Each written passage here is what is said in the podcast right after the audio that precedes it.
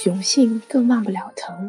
所谓“一朝被蛇咬，十年怕井绳”，这句话用在最近发表在《Current Biology》上的一项研究上，可能改为“一朝被蛇咬，十年记得疼”更加合适。研究人员发现了一种与疼痛记忆相关的机制，在这项研究中，实验者在某一环境中对小鼠施加疼痛刺激。二十四小时后，分别将小鼠放在与先前相同和不同的环境之中。结果显示，身处原来环境中的小鼠感受到更大的压力，而在新环境中的小鼠却没有。令人惊讶的是，这种对于疼痛的超敏反应只出现在雄性小鼠中。研究人员发现，这与雄性分泌睾酮有关。另外，这种反应依赖于下丘脑垂体肾上腺轴。并可被随他抑制态阻断。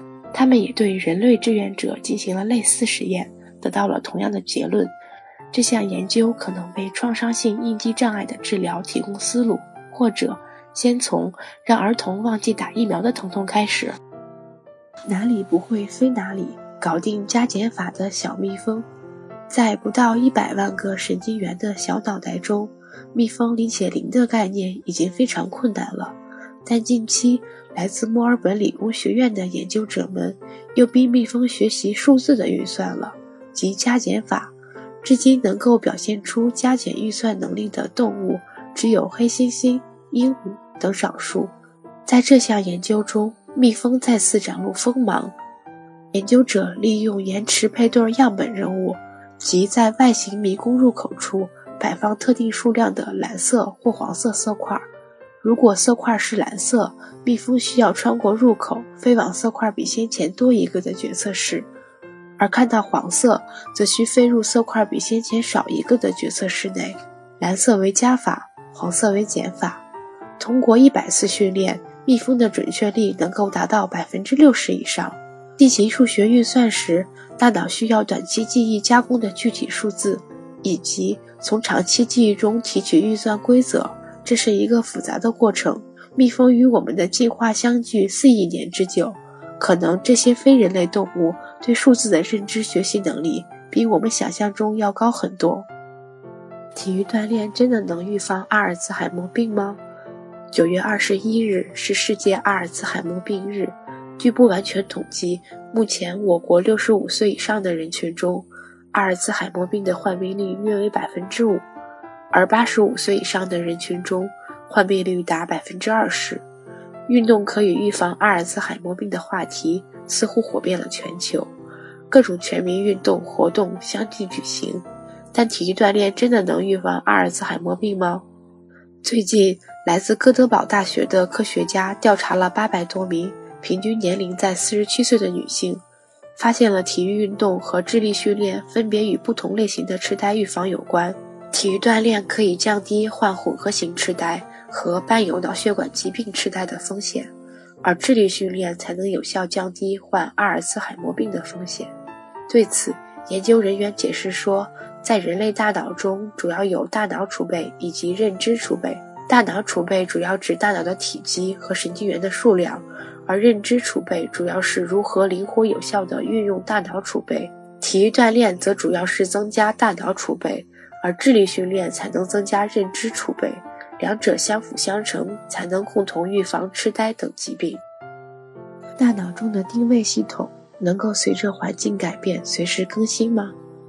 在先前的研究中，研究者们发现大鼠的大脑海马体中存在位置细胞，能够编码环境中的某个区域。大脑中所有的位置细胞组合在一起。就构成了一张能够覆盖整个环境的认知地图，这张地图便类似于大脑中的 GPS。人们普遍认为，位置细胞的机理包含了计算从一个位置到另外一个位置的运动方向与路程，这也被称为路径整合系统。约翰霍普金斯大学的研究者们把大鼠放置于增强现实环境中，绕着一个圆环跑动。在用投影模拟大鼠跑动时周围路标的移动，他们发现，当路标的移动不符合大鼠跑动的速度时，位置细胞能够更新对于大鼠位置的计算方法。研究者们推测，这样的机能保证了大鼠在不同的表面上运动时，例如上下坡，位置细胞仍能准确定位大鼠所处的位置。阿尔兹海默病治疗的曙光来了。阿尔兹海默病是最严重、影响最多人的神经退行性疾病之一。患者的大脑残缺不全，但人类至今无法知道病因。有研究表明，膜内蛋白伽马分泌酶切割淀粉样前蛋白后形成的贝塔淀粉样态与 AD 有关。因此，抑制伽马分泌酶可为治疗阿尔兹海默病提供一种思路。然而，由于伽马分泌酶也可以作用于其他蛋白。现有的伽马分泌酶抑制剂不仅没有起到明确作用，还会引起严重不良反应。近日，有研究者发布了人伽马分泌酶与 APP 跨膜片段结合的高清原子结构图，可见 APP 的跨膜螺旋结构与伽马分泌酶的催化集团紧密结合。AD 患者容易出现这两者界面的突变，这一结构有助于揭示伽马分泌酶与底物结合的特性，从而设计出针对 APP 特异性的伽马分。泌酶抑制剂是催产素，让我们一致对外，从刺激子宫收缩到促进分娩和分泌乳汁，再到维持爱人之间亲密无间的关系，爱情神药催产素在这个过程中发挥着不可替代的作用。近日发表于《eLife》上的一项研究显示，在群际冲突时，催产素在协调人群保持一致对外的反应中起着重要的作用。无论是同一个国籍、同一个种族，还是同一个足球俱乐部的粉丝，与我们同属于一个群体的个人，构成相对我们而言的内群体，而其他的人则成为外群体。无论是在体育竞争，还是在战争中，与外群体的竞争和冲突，都对人类文化塑造和社会发展起着重要的作用。这项研究证实了协调一致的对外反应是在人类集群冲突中获胜的关键组成部分。而催产素的存在可以使我们能够更加协调一致地完成对外反应，即使这样做会使外人受到伤害。